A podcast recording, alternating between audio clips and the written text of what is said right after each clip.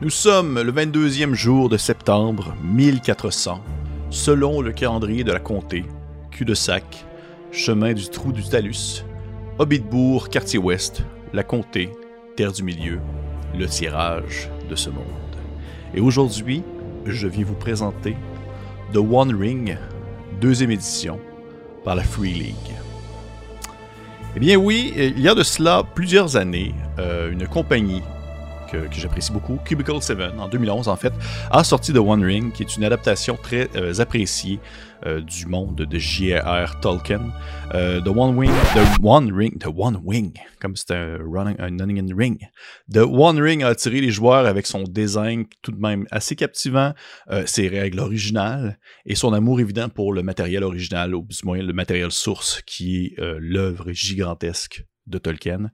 Et lorsque la Free League a annoncé qu'une deuxième édition, euh, plutôt qu'ils prenaient en charge la seconde édition, et c'était définitif qu'ils avaient de très grands souliers à remplir, parce que le, la première, elle avait fait toute tout qu'une répercussion, une onde de choc dans le milieu du jeu de rôle, en termes de qualité, et en termes de, de possibilités, et en termes de respect, justement, pour tout ce qui entoure euh, le Seigneur des Anneaux, et bien sûr le, le monde élargi euh, de Tolkien. Mais est-ce que c'était le, est-ce que c'est un des premiers jeux du Seigneur des Anneaux? Eh bien non, parce qu'avant toute chose, il y a eu en mille neuf cent quatre-vingt-quatre jeu de rôle de la Terre du Milieu euh, de Iron Crown Enterprise. Euh, il y a eu la traduction française chez Hexagonal en quatre-vingt-six, il me semble. En deux mille deux, il y a eu le jeu de rôle du Seigneur des Anneaux par Decipher, où encore une fois Hexagonal s'est occupé de la traduction. En deux mille onze, bien sûr, l'anneau unique, comme on le connaît, de, comme on le connaît de Cubicle sept. Et finalement, en deux mille seize, il y a eu Adventure in Middle-earth de Cubicle sept, qui reprenait exactement un peu la même chose que leur première euh, mouture, mais cette fois-ci euh, avec les règles de la cinquième édition. Et ça a été très populaire parce que, eh bien, cinquième édition, tout simplement. Mais finalement, coup de théâtre, Cubicle sept perd les droits de la licence au profit de la Free League, qui relance le projet et qui finira par broutir en campagne de ce sous-financement. Aujourd'hui, en deux mille vingt-deux, nous recevons la deuxième édition d'un merveilleux jeu qui s'inspire de l'univers qui a façonné, qui a façonné non seulement l'imaginaire de plusieurs générations, mais également le concept même de la fantasy comme on se l'est imaginé durant de nombreuses années. C'est euh, quelque chose de monumental, j'avais très hâte de vous en parler parce que One Ring, pour ceux qui l'ont vu, est dans mon top vingt de mes jeux préférés à vie. Il est même, euh, je ne me trompe pas, dans le, le, les dix premiers. C'est un jeu qui, euh, pour de Plusieurs raisons. Pour plusieurs raisons, tire, réussit à tirer son épingle du jeu en proposant, oui, du fantasy, dans un monde où il y a tellement de fantasy, tellement de jeux de fantasy, mais justement, qui permet de vraiment nous donner le ressenti, l'impression qu'on joue dans la Terre du Milieu. Comme je l'ai dit, bien que nous sommes dans la fantasy, nous sommes très loin de l'ambiance, des thématiques, et même euh, de ce que nous voyons être véhiculé dans les jeux qui partagent le même genre. On parle par exemple de Warhammer, D and D, Pathfinder. Ce sont, ce sont tous des jeux qui mettent de l'emphase sur des gens en armure quand même, qui se tapent d'en face, on ne se le cachera pas, même si pour certains c'est, c'est, c'est, c'est amplement suffisant, et, et je, respecte, je, je respecte absolument ça, pour moi aussi ce l'est. Pourtant, on prend le temps d'explorer un peu plus en profondeur chacun de ces jeux et on y découvre des spécificités qui sont orientées vers des expériences précises. Pathfinder, par exemple, a un système qui propose quelque chose de très stratégique. Warhammer, de par son univers et ses mécaniques, a fait une mise en place violente, dangereuse, dangereuse, viscérale, très sombre.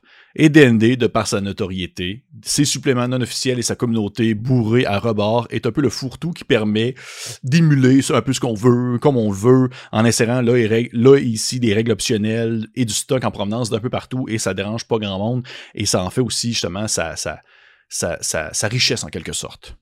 Mais là, on est dans quelque chose d'autre. On est dans One Ring, qui est un jeu qui veut utiliser, préciser le genre de Tolkien, c'est-à-dire vraiment émuler ce que nous avons en tête, l'image du Seigneur des Anneaux, de cette ambiance qui en ressort, de euh, ces thèmes qui sont abordés. On parle par exemple justement du concept du voyage, on parle par exemple du concept de, je dirais par exemple, les relations entre les gens, les contes, les histoires, les secrets, et bien sûr aussi la corruption, qui est un thème qui demeure aussi très utilisé dans Warhammer, par exemple, eh bien, dans One Ring, il demeure tout de même important parce que c'est la corruption de l'être, c'est la corruption de l'homme face au mal, face au Mordor, qui, tranquillement, pas vite, installe ses tentacules à gauche et à droite en tentant de vouloir corrompre le cœur de ceux qui sont en place sur les trônes.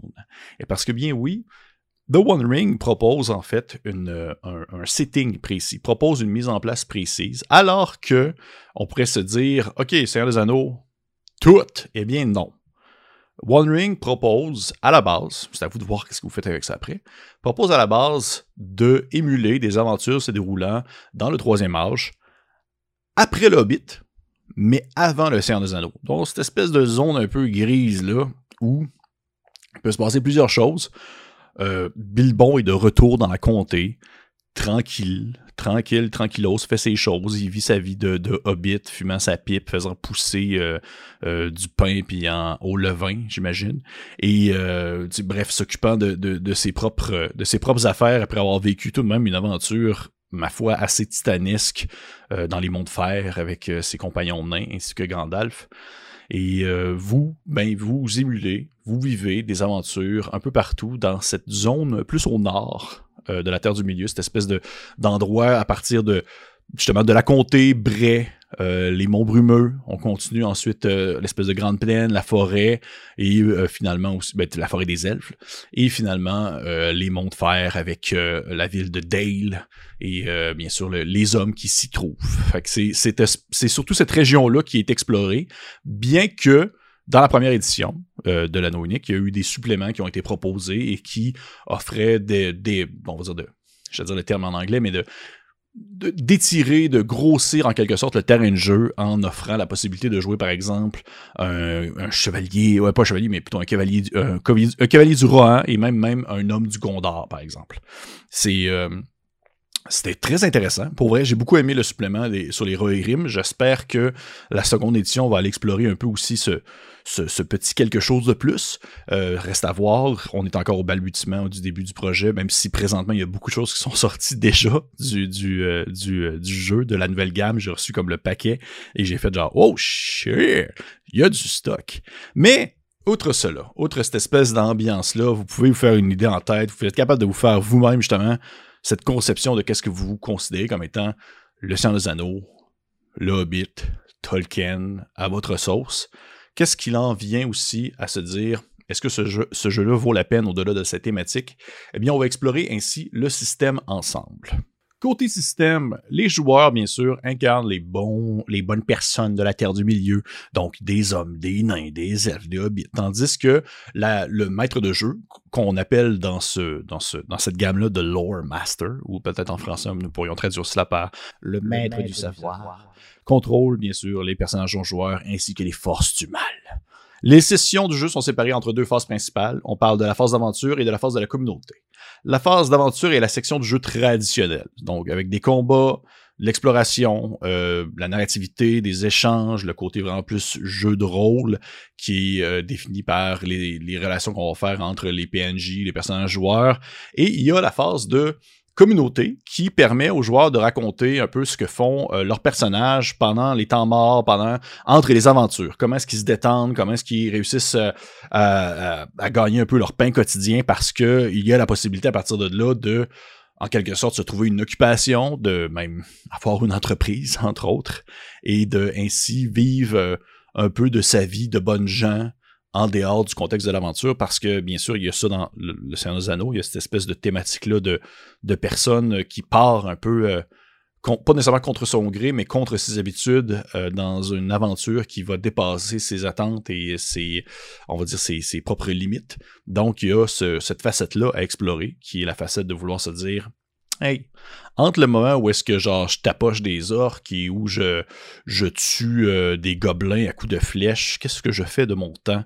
Est-ce que j'ai une famille? Est-ce que je, je fais pousser du blé? Est-ce que j'ai une, une entreprise de, de, pour traverser dans le fond, traverser les gens entre les rivières avec des petits bateaux? Ou est-ce que plutôt je suis quelqu'un qui va s'approcher d'un conseil précis de grand maître euh, elfique pour euh, leur prodiguer des conseils ou autre chose? Bref.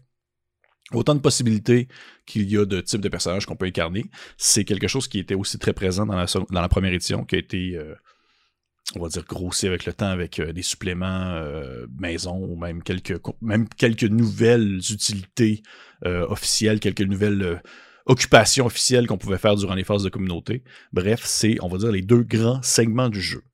Côté euh, vraiment système, côté jet de dés, les jets qui font en sorte que nous sommes dans la partie plus traditionnelle du jeu, où est-ce que nous devons savoir si euh, la résolution de, du jet fait en sorte que nous accomplissons ce que nous voulons entreprendre, eh bien, le système du jeu de l'anneau unique utilise une, un paquet de D six ainsi qu'un D douze, ou plusieurs D douze selon la situation, selon, bien sûr, les différentes spécificités. Je ne veux pas rentrer dans les détails pointus du système de règles, mais seulement pour vous donner une image globale de comment est-ce que ça fonctionne. Lorsque vous voulez faire un jet, admettons, euh, vous voulez raconter quelque chose autour d'un feu et que vous avez une compétence, euh, on va dire, en, en chant ou quelque chose comme ça, je ne pourrais pas vraiment le dire, là. Vous avez, par exemple, une compétence en chant et vous avez, euh, on va dire, trois en chant. Et le niveau de difficulté va être de douze. Eh bien, à ce moment-là, vous lancez le D douze, ainsi que les trois D six. Et vous devez dépasser le seuil, euh, dans le fond, qui était de douze pour accomplir ce que vous voulez.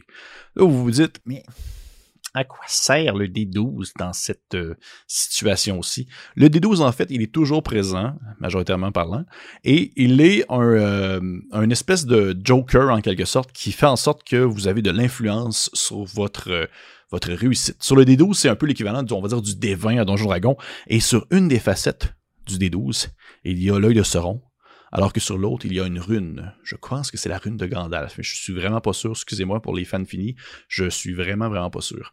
Il y en a une des deux qui équivaut à douze, l'autre équivaut à un, et une des deux équivaut à une réussite, on va dire, exceptionnelle, avec des effets supplémentaires, alors que l'autre définit plutôt que l'œil du mal plane sur vos têtes. Et ici, il y a euh, différentes manières d'influencer le jeu en utilisant ce dé particulier qui est euh, en quelque sorte une spécificité assez unique du Seigneur des Anneaux, euh, puisque ça fait en sorte que vous avez quand même deux chances sur douze qu'il se passe quelque chose, ce qui est quand même pas mal en termes de, de, de, de, de, on va dire de pourcentage de chance. Mais euh, tout de même, c'est, c'est, je trouve que ça le fait vraiment son charme et il y a plusieurs manières d'exploiter, euh, on va dire, ce, le fameux D douze selon votre personnage, selon euh, votre objectif, ce que vous voulez faire, aussi votre, votre côté un peu plus corruptible. Parce que bien sûr, chaque individu, dans la création de personnage, il y a un petit côté en lui qui fait en sorte qu'il est peut-être plus facilement... Euh, en danger face à la corruption du Seigneur Noir. Mais là, maintenant que vous savez comment fonctionne le jeu, du moins en partie, plusieurs choses à prendre en considération sur votre feuille de personnage, on s'entend, vous pouvez aussi vous demander qu'est-ce que je peux jouer, qu'est-ce que je peux faire, qu'est-ce que je peux incarner euh, dans un jeu de l'anneau unique. Bien sûr, je ne vais pas vous surprendre en vous disant qu'il y a de nombreuses choses que vous pouvez jouer. Entre autres, vous pouvez jouer euh, un Barding, qui sont en fait les hommes du Nord qui vivent non loin de Misty Mountain. Vous pouvez jouer un nain de Durin. Euh, vous pouvez jouer un elfe de la Forêt Sombre. Vous pouvez jouer un Hobbit, bien sûr, de la Comté. Un homme de Bray, qui est le petit village non loin de la Comté. Et vous pouvez jouer également un Rôdeur du Nord. Et il y a des suppléments qui permettent d'incarner, qui est déjà accessible, qui vous permettent de jouer, en fait, les hauts elfes de Rivendell, qui sont assez forts. Merci, je ne le cacherai pas. Il y a dans le, la, la première, euh, première version du jeu, vous pouviez également jouer un homme de Dale. Je ne sais pas si présentement c'est offert. Je ne penserais pas, mais ça devrait venir d'après moi. Il y avait des, une possibilité euh, d'incarner ainsi ces, ces différentes espèces d'hommes, euh, d'humains qui vivent un peu partout dans la Terre du Milieu. Et je trouvais ça intéressant parce que ça, ça apportait une certaine différence. Vous, votre, votre, votre regroupement d'aventuriers pouvait être... Con, pouvait être, dans le fond, euh, uniquement constitué d'humains, mais tout de même, chacun, chacun de d'eux avait un rôle différent, chacun d'eux avait euh, une origine différente, ainsi que donc des talents différents, euh, ce qui leur donnait leur petite particularité, ce qui les rendait quand même bien assez uniques. Une fois que vous avez votre, votre regroupement de joueurs, qu'est-ce que vous pouvez faire d'autre euh, en termes de... En termes d'aventure dans le Seigneur des Anneaux, et eh bien là, rendu là, c'est à vous qui regarde, c'est vous, vous que ça regarde, vous pouvez faire ce que vous voulez, sauf qu'il y a quelque chose que je trouve très intéressant de mentionner et qui était aussi très présent lors de la première édition, c'est que le système de jeu a un système de déplacement qui vous permet de pouvoir vous déplacer entre, par exemple, la Comté et le Mordor.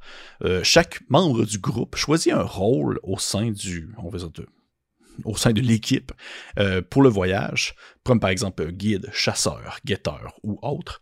Et à partir de là, eh bien, vous pouvez euh, il y a des jets à faire. Vous sélectionnez en fait justement le, le rôle que, qui, qui vous convient.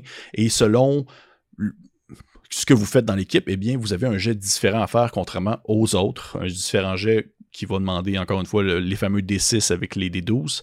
Et afin de savoir si vous êtes capable d'accomplir le rôle que vous, euh, que vous vous êtes fait attribuer. Donc, est-ce que vous êtes euh, la personne qui va partir un peu en avant pour pouvoir aller voir s'il y a des ennemis un peu plus loin? Est-ce que vous êtes la personne qui va s'occuper à ramasser de la nourriture?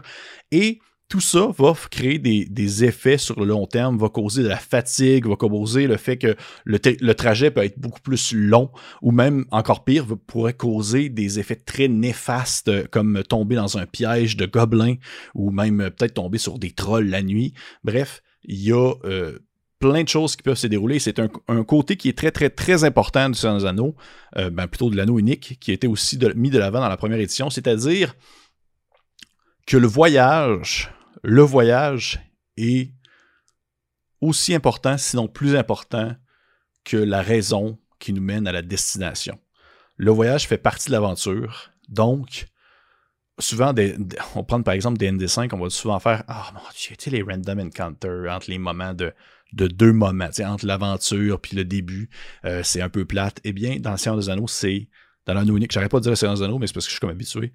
Dans l'anneau unique, c'est excessivement important. Ça fait partie de la richesse, de la beauté du jeu parce que tout au long de cette marche-là, tout au long de cette, de cette promenade-là, en quelque sorte, entre les Monts Brumeux et la Forêt Noire, eh bien, vous allez vivre des choses, vous allez, euh, euh, on va dire, créer des liens entre vos personnages, développer des relations, en apprendre plus sur vous, en apprendre plus sur les autres, et ainsi, euh, on dirait, en quelque sorte... ça va constituer l'aventure en soi. Je me rappelle qu'il y avait des, des aventures qui étaient proposées dans euh, un livre de la première édition qui faisait en sorte que vous deviez apporter un marchand ainsi que son fils et la, leur faire traverser la Forêt Noire. Et c'était ça l'aventure, mais c'était tellement bon et tellement mémorable. Il y a, euh, il y a vraiment, vraiment, vraiment des belles choses à aller chercher là. Je trouve que le, tout ce qui entoure... le déplacement ainsi que l'exploration dans l'anneau unique font en sorte que ce jeu-là réussit vraiment à se différencier de beaucoup d'autres jeux. Et c'était quelque chose que je craignais énormément euh, avec le changement d'édition. On s'entend, il y a tout le temps un, un petit risque. Sauf que même si je n'ai pas beaucoup parlé des règles de la première édition, présentement dans cette vidéo, euh, n'empêche que, oui, ce n'est pas pareil, pareil, pareil, pareil. Ça a été dilué un peu. Il y a des choses qui ont été simplifiées dans cette édition-ci. Sauf qu'ils ont vraiment gardé le cœur de ce qui était important en termes de voyage. Et pour ça, je trouve que c'est super, super cool. Et ça réussit encore une fois à démontrer à quel point est-ce que ce jeu-là est fort dans sa thématique et dans son ambiance pour pouvoir refléter, on va dire, ce que George... je ne sais pas son nom, c'est John Ronald Reuel Tolkien, nous, euh, nous démontrait au travers de ses écrits, et même aussi ce que les films nous ont montré, tant demeure que je suis un, un, un enfant qui a été euh, carburé au Seigneur des Anneaux quand j'étais kid. Tout simplement pour dire donc que c'est quelque chose de très, très euh, important qui est souvent ignoré dans l'expérience du jeu de rôle, l'espèce de phase qu'on appelle « the journey », le voyage. Alors que dans ce livre, dans cette, dans cette, dans cette gamme-là, ça en demeure un aspect important et primordial. Combat. Côté combat, parce que oui, le Seigneur des Anneaux ou l'anneau unique euh, n'est pas seulement que de l'exploration ou de l'aventure pour aller porter une lettre chez sa mamie. Il y a bien sûr tout ce qui entoure le combat, le fight, les blessures et autres. One Ring est conçu pour jouer sans figurine à la base, mais euh, ça peut... vous pouvez utiliser quand même des figurines, puis une tapis ou un écran, peu importe ce que vous voulez, sauf que le jeu à la base n'utilise pas de figurines et vous allez comprendre pourquoi.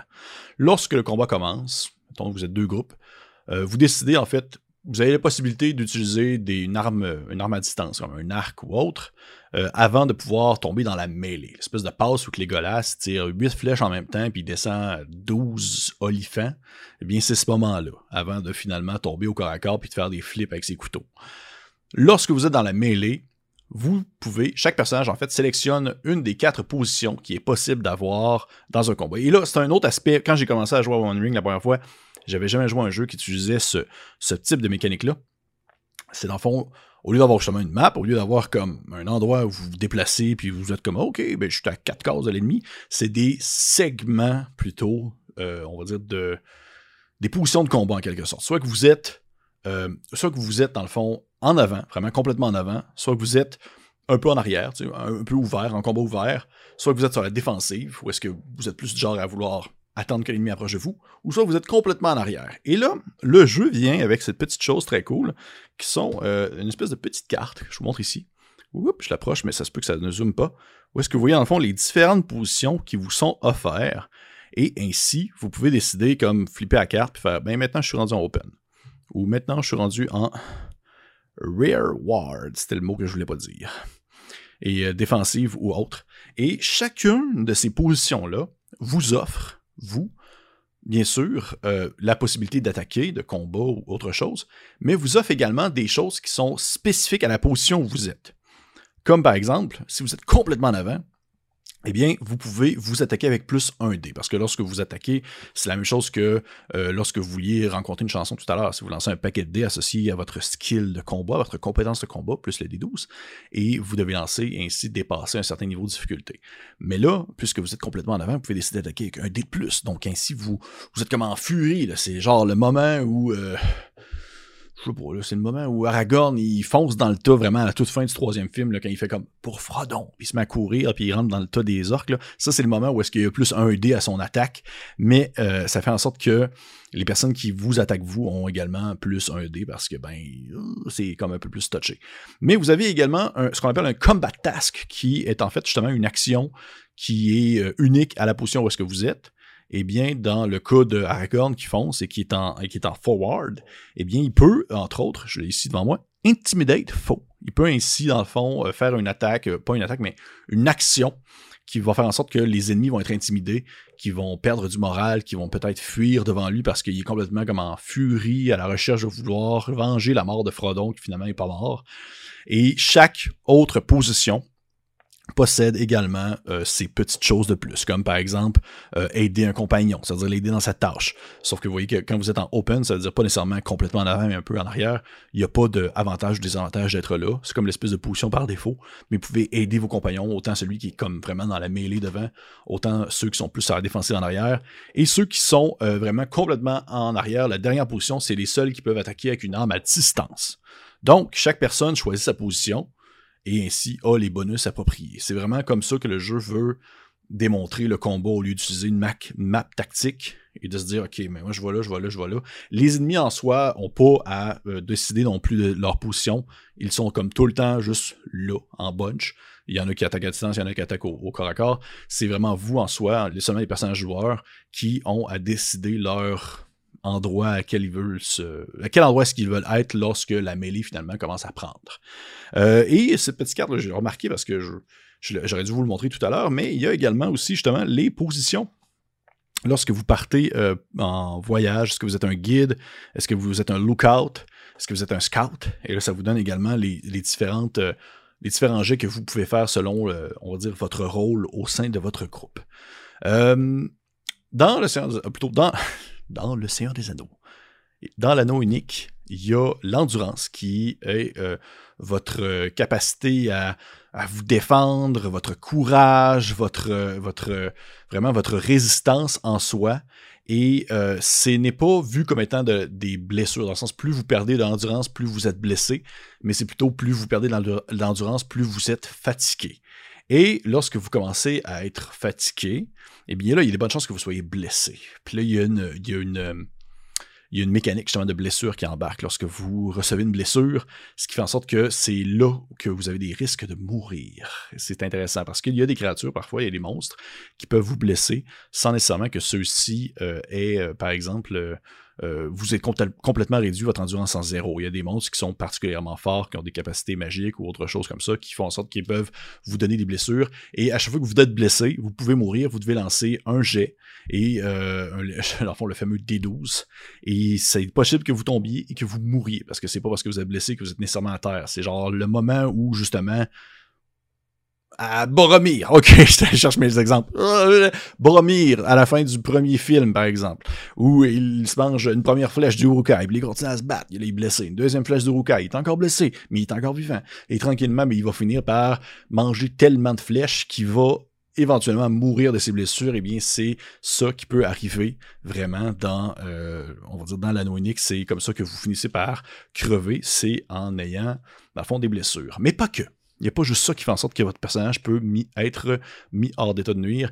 Il y a aussi, bien sûr, la corruption de son âme. Il y a une autre mécanique qui prend en considération, euh, dans le fond, vos, euh, votre capacité à être... Euh, à vous faire euh, corrompre par le mal. Chaque personne a un peu son espèce de, son espèce de point faible qui peut euh, être mis de l'avant au courant de la partie et euh, que des éléments narratifs qui va, peuvent être déclenchés par un mauvais jet ou par autre chose vont faire en sorte que la personne, euh, qu'elle soit, euh, qu'elle soit un, un, un, un humain ou un nain, peut tout soudainement avoir un besoin de possession ou un besoin d'accumulation de connaissances à un point que ça devient maladif et ça peut mener éventuellement à la perte d'un personnage si jamais ça devient trop intense et si vous devenez de trop, trop, si vous devenez de, trop souvent corrompu par le mal, euh, par euh, le Seigneur Noir et par euh, ses sbires, bien sûr. Les hobbits sont plus résistants à ce type de corruption parce que ce sont des hobbits.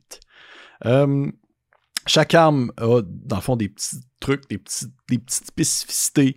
Euh, il y a bien sûr la possibilité d'avoir des armes magiques, des choses un peu particulières, mais on s'entend, ce n'est pas D and D, c'est euh, le Seigneur des Anneaux, c'est l'anneau unique, donc attendez-vous pas à avoir une épée qui, euh, qui crache des lasers pendant que euh, vous volez sur un Pégase volant qui vomit euh, euh, de la bouffe euh, mangeable euh, de sa bouche. C'est vraiment... Tout est plus dans la subtilité, plus est, tout est plus dans le « Oh, ok, j'ai trouvé une épée qui brille, s'il y a un orc qui passe pas loin. » C'est vraiment, vraiment cool et vraiment le, le truc le plus intense que je vais trouver durant ce voyage-ci.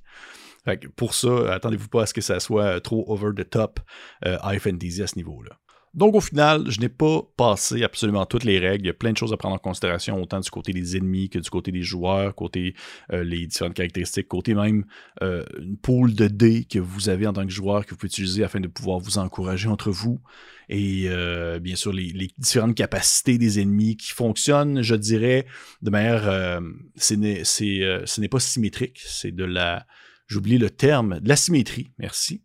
Il y a une certaine asymétrie entre le fonctionnement de comment est-ce que les monstres fonctionnent et comment est-ce que les personnages fonctionnent. Une chance, parce que sinon, ça serait un peu compliqué à gérer. Mais euh, c'était vraiment un survol des règles que je voulais vous faire là, afin de peut-être teaser, euh, peut-être intéresser, plutôt euh, lever votre intérêt. J'imagine euh, peut-être que ma collègue Kim va faire une vidéo explicative sur euh, les règles plus en profondeur un jour ou l'autre. Mais pour l'instant, c'est ce que je voulais vous montrer. Côté visuel, eh bien, côté visuel, pour vrai, là... Il y a un nom, un nom à se rappeler. Monsieur Martin Grip.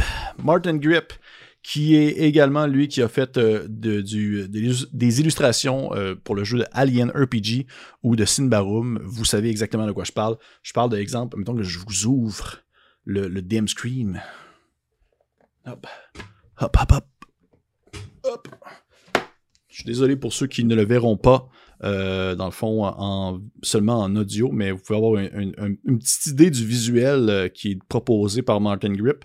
Il propose ainsi plusieurs, euh, plusieurs grandes illustrations qui euh, vont ainsi, on va dire, tapisser les livres de base, le, la, même la couverture du livre principal, le starter set, euh, des cartes et autre chose. J'apprécie beaucoup, j'apprécie beaucoup l'œuvre de, de M. Grip. J'aime énormément euh, ce qu'il fait. Sauf que je, je mettrais quand même mon petit, mon, mon petit bémol, juste pour dire que je trouve ça peut-être un peu sombre pour le Seigneur des Anneaux. On dirait que je me serais attendu à quelque chose d'un peu plus, pas nécessairement coloré, mais un peu plus comme jour, voyage, plaisance, le fun, des visages éclairés.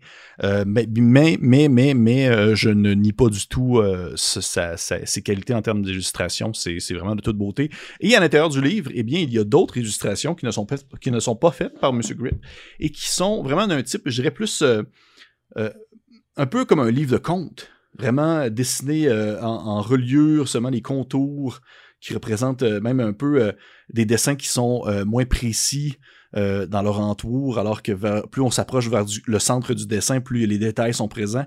C'est vraiment euh, super beau, en noir et blanc, bien léché. C'est, euh, je dirais que encore une fois, encore une fois, Free League nous offre une qualité autant visuel que textuel, parce que même les pages, on dirait comme des pages de manuscrits un peu, euh, un peu rugueuses, sont, euh, c'est, c'est, c'est tout à fait mémorable, c'est tout à fait honorable de leur part, et euh, je ne peux qu'applaudir encore une fois tout ce qui est offert visuellement pour ce jeu, euh, bien que j'appréciais beaucoup aussi euh, la première édition de, de, de l'Anneau unique pour ce niveau-là. Et finalement, finalement, qu'est-ce que je pense du Seigneur des Anneaux? Qu'est-ce que je pense? J'aime beaucoup le Seigneur des Anneaux. Allez, ça, ça va me rester. J'aime beaucoup le Seigneur des Anneaux. Qu'est-ce que je pense de l'Anneau unique? L'Anneau unique est une riche expérience. Pour vrai, euh, c'est une riche expérience de jeu de rôle fantastique dans, pour les fans, on peut dire, de ce genre-là, qui va tout, tout également offrir une nouvelle opportunité aux nouveaux venus. Je pense que la deuxième, du jeu, la deuxième édition du jeu conserve ce qui fait que la première édition était autant un succès. Et il va proposer quelques petits changements de gameplay qui vont euh, offrir peut-être une expérience un peu moins euh, rugueuse. Il y a quelques petites facilités qui ont été in incluses, quelques petits changements mécaniques qui ont été insérés ici et là, mais je ne considère pas que c'est euh, majeur ou que ça vient complètement débalancer l'expérience que la première édition pouvait m'offrir. Euh, je pense que ceux qui sont déjà fans du jeu vont tout autant l'apprécier. Ceux qui ne le connaissaient pas vont le découvrir. Ils vont peut-être être un peu, euh, je dirais peut-être un peu chamboulés au premier temps parce qu'on est très très loin, je vous le dis. On est super loin de D and D par exemple. Je sais que pour plusieurs, le Seigneur des Anneaux va en être en quelque sorte l'espèce de cœur qui a mené finalement au plaisir de jouer à Donjons et Dragons, mais on est très très très loin de ce que D and D propose. C'est pas une mauvaise chose, c'est pas une bonne chose, c'est juste différent. C'est à vous de voir qu'est-ce qui vous... Euh, qu'est-ce qui vous... Euh, Qu'est-ce qui vous accroche le plus? Mais l'Anneau unique offre une expérience de jeu qui va être beaucoup plus proche, mon humble avis, de ce que Tolkien euh, laissait transparaître dans ses écrits et ce que les films aussi nous ont laissé transparaître. C'est-à-dire quelque chose qui met de l'avant euh, l'échange entre les personnages, euh, le voyage beaucoup, oui, les combats, mais beaucoup le voyage, l'apprentissage sur soi, l'apprentissage sur les autres, et de, d'espérer à accomplir des... Euh, des hauts faits tout en étant quelqu'un de très normal. Et sur ça, c'est vraiment, vraiment... Euh, j'aime ai, beaucoup, beaucoup, beaucoup ce jeu-là. Euh, je suis très, très content de pouvoir de voir cette gamme-là renaître et d'ainsi peut-être proposer de nouvelles choses. Il y a quelque chose que je veux vraiment mentionner, mais que ça n'a pas directement un lien avec euh, ma critique du jeu. C'est que, pour vrai, si jamais vous avez l'occasion de mettre la main sur euh, un exemplaire d'une des campagnes euh, de la première édition, ou du moins jusqu'à ce que la deuxième édition sorte plus de matériel, allez voir ça pour vous inspirer pour des scénarios. Parce que lorsque j'ai commencé à jouer à l'Anneau unique, ça faisait partie des choses qui me stressaient un peu. C'était comment est-ce que je vais pouvoir émuler une aventure euh, vraiment qui va avoir un mood très tolkienesque, qui va avoir une ambiance très tolkienesque, sans nécessairement tomber dans les habitudes, euh, de, on va dire, de Donjons Dragons avec genre haha, des, des, des sorts, puis des monstres, puis euh, des donjons et tout ça. Et je trouvais ça stressant, je, ça m'inquiétait beaucoup, puis j'étais comme ah non, ça sera pas, ça sera pas Tolkien, ça sera pas Tolkien. Et effectivement, c'est comme difficile de se dire on peut pas faire Tolkien, Tolkien c'est Tolkien, sauf que il y a des modules, il y a des aventures qui sont proposées de la première édition, qui pour vrai là, c'est fait partie des meilleures campagnes que j'ai jouées de toute ma vie. Euh, je mettrai le lien, s'il y en a qui sont intéressés, je mettrai le lien dans la vidéo en dessous euh, pour que vous puissiez aller voir, parce que c'est euh, si vous êtes capable de mettre la main là-dessus, là, c'est une campagne en soi qui se déroule sur plusieurs euh, années, en fait, peut-être même plus qu'un an, ça fait longtemps que je joue à ça, et chaque scénario se déroule durant un moment de l'année, et euh, ça peut être joué séparément, comme des scénarios indépendants, comme ça peut être joué sur une campagne à long terme qui mène à un affrontement final, et pour vrai, chaque scénario a son style, chaque scénario a a une approche, une thématique, une ambiance différente, mais ils vont tous avoir le petit quelque chose qui va, qui va vous donner vraiment l'impression de vivre une aventure digne du Seigneur des Anneaux. Aussi simple que ça. Donc, l'Anneau unique, euh, écoutez, j'ai rien d'autre à dire, je suis vraiment complètement vendu, mais il est disponible présentement euh, sur la boutique de Free League, il est disponible également si vous êtes au Québec, euh, à l'Imaginaire, entre autres choses. Vous pouvez vous acheter le Starter Set, Starter Set qui est comme une espèce de kit d'initiation qui vous permet d'avoir comme des fiches des personnages, vous, il y a comme cinq personnages Hobbit que vous pouvez jouer avec une aventure d'introduction qui est très cool aussi. Euh, les paquets de dés viennent aussi avec si vous achetez le Starter Set, il y a le livre de base, il y a l'écran aussi qui, qui est proposé.